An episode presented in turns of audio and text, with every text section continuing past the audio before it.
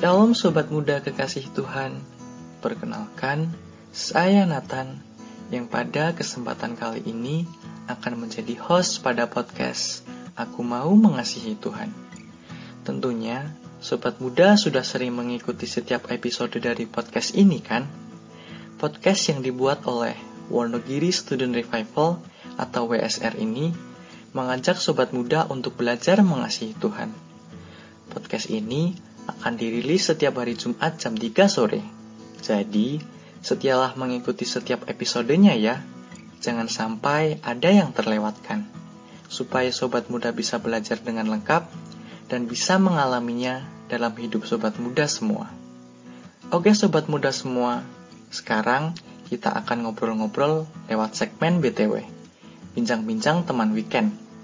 Pada B T W kali ini, saya tidak sendirian. Saya akan berbincang-bincang dengan tamu spesial untuk bisa belajar bersama. Siapakah tamu spesial kita kali ini? Jangan kemana-mana, stay tune terus di sini ya.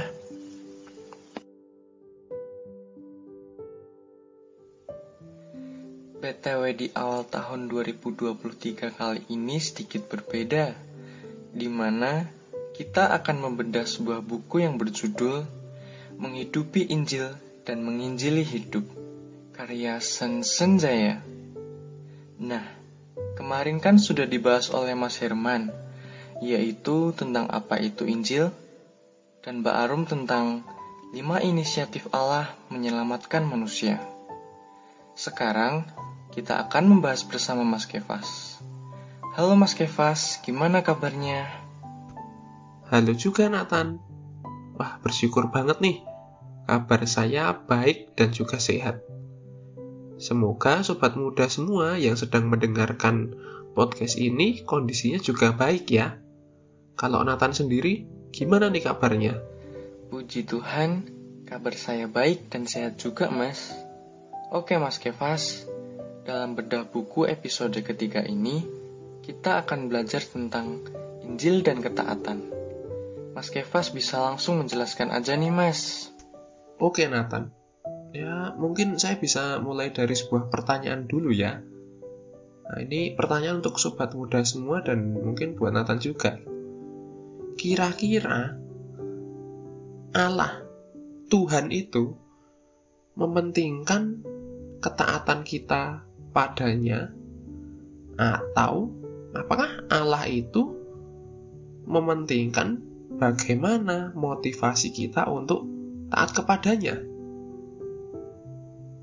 Nah, Sobat Muda semua, eh, baik itu tidak menaati Allah ataupun menaati Allah dengan motivasi yang salah, keduanya itu merupakan dosa di mata Allah.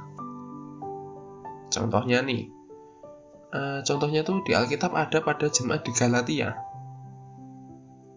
Kalau kita baca dari Galatia lima ayat tujuh ya. Nah, itu kan konteksnya di situ adalah bahwa ketaatan jemaat di Galatia itu terkait hukum Allah, yaitu terkait uh, sunat. Itu malah membuat mereka itu keluar dari perlombaan iman yang Allah wajibkan bagi mereka. Nah, kira-kira itu dulu Nathan. Oh, gitu ya Mas. Lalu gimana caranya kita tahu kalau kita ini menaati Allah dengan motivasi yang benar? Wah, pertanyaan yang bagus nih. Hmm, ya, kita bisa menguji ya. Apakah ketaatan kita itu dikendalikan oleh, eh, kalau Paulus tuh menyebutnya perbuatan daging. Misalnya, dikendalikan oleh ketakutan, eh, keangkuhan, kemarahan, iri hati gitu. Atau malah ketaatan kita ini dikendalikan oleh buah roh, misalnya kasih, sukacita, damai sejahtera gitu. Kita kasih contoh. Nah, misalnya kita itu berkorban waktu, lalu berkorban tenaga dalam pelayanan karena niat kita, motivasi kita itu ingin membuktikan bahwa kita tuh lebih cinta Tuhan dibanding orang lain. Nah, aslinya e, motivasi kita itu adalah kesombongan dan iri hati. Jadi bukan karena kasih kita kepada Tuhan, dan bukan juga karena sukacita atas kebaikan Tuhan gitu. Tapi motivasi kita sebenarnya itu adalah kesombongan dan iri hati gitu. Wah, ternyata gitu ya Mas caranya. Untuk tahu apakah kita ini menaati Allah dengan motivasi yang benar, yaitu dengan menguji ketaatan kita, apakah dikendalikan oleh perbuatan daging atau dikendalikan oleh buah roh.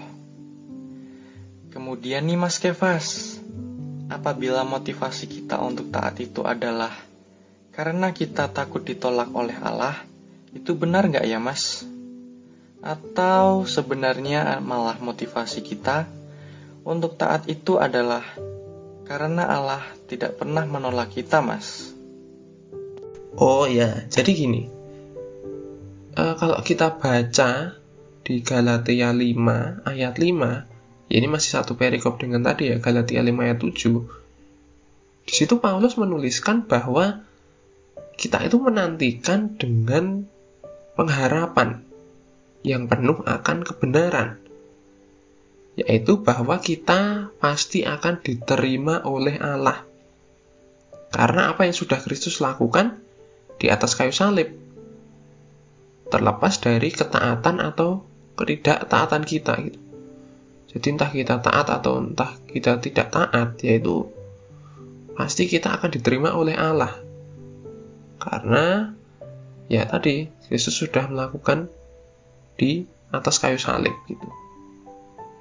Nah, Roh Kudus yang ada atau tinggal dalam diri kita ini, itulah yang akan menjadi jaminan bahwa kita itu menjadi ahli waris Allah yang akan tampil di hadapan Tuhan itu dengan kudus dan tanpa. Kemudian berdasarkan buku ini ya, ada perbedaan pengharapan. Ada dua nih bedanya pengharapan tuh, yaitu pengharapan yang berdasarkan kebenaran Injil dan juga pengharapan berdasarkan kebenaran perbuatan. Mungkin muncul pertanyaan nih dari sobat muda, maksudnya apa Mas? Nah gini, dalam kebenaran karena perbuatan, kita itu e, dikasih tahu sesuatu yang awalnya tuh positif, tapi akhirnya tuh malah negatif gitu.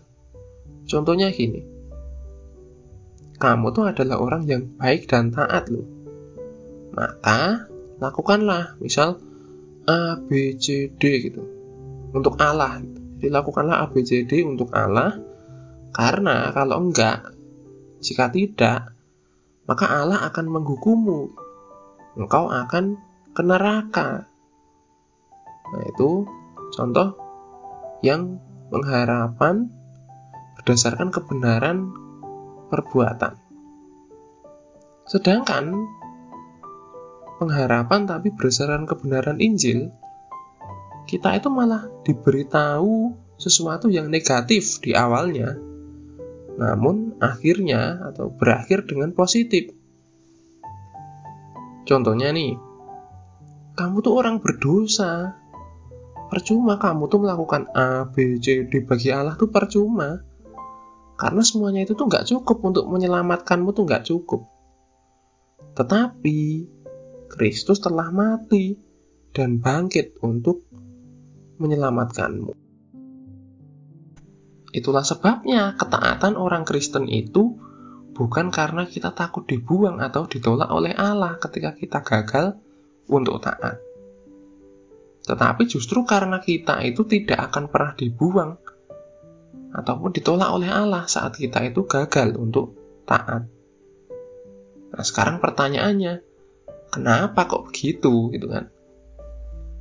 Nah, mari sobat muda kita baca bersama dalam Roma delapan ayat tiga puluh dua. Saya bacakan. Ia yang tidak menyayangkan anaknya sendiri, tetapi yang menyerahkannya bagi kita semua, bagaimanakah mungkin ia tidak mengaruniakan segala sesuatu kepada kita bersama-sama dengan Dia?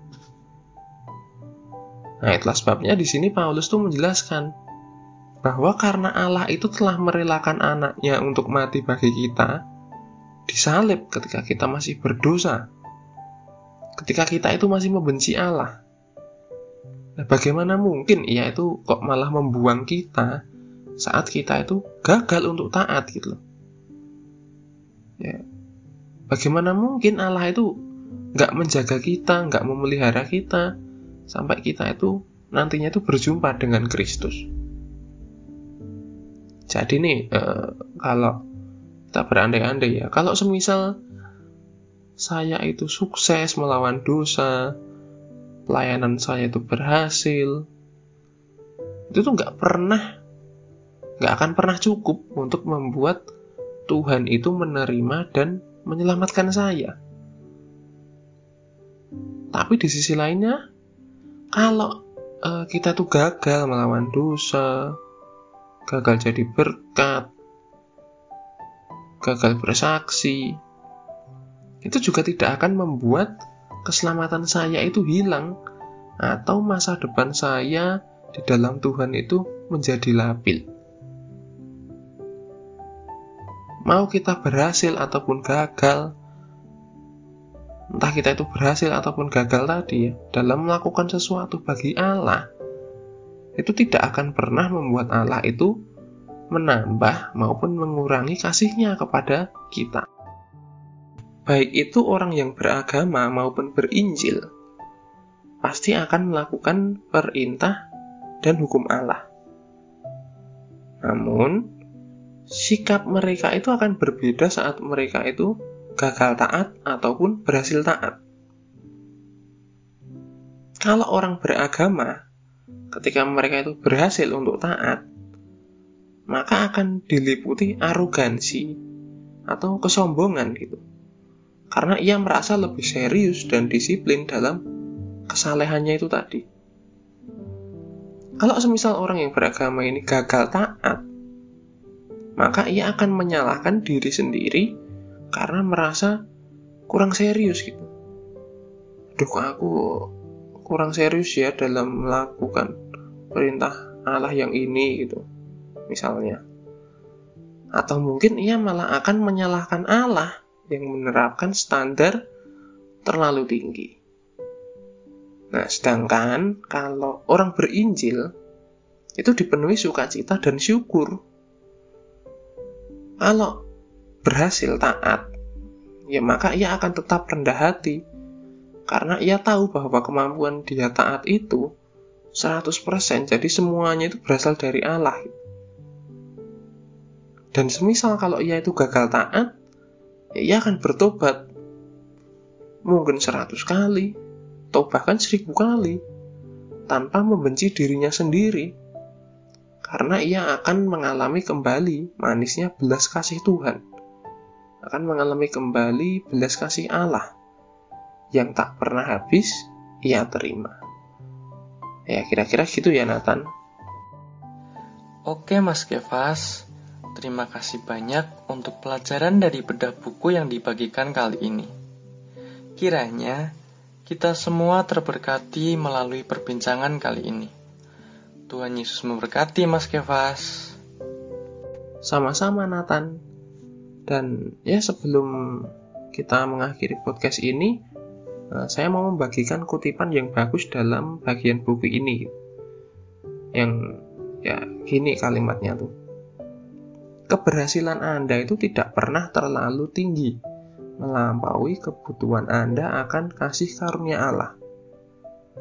Kegagalan Anda tidak pernah terlalu rendah melampaui jangkauan kasih karunia Allah bagi Anda. Oke, itu saja Nathan dan Sobat Muda semua. Tuhan Yesus memberkati Nathan dan Sobat Muda semua. Sampai jumpa.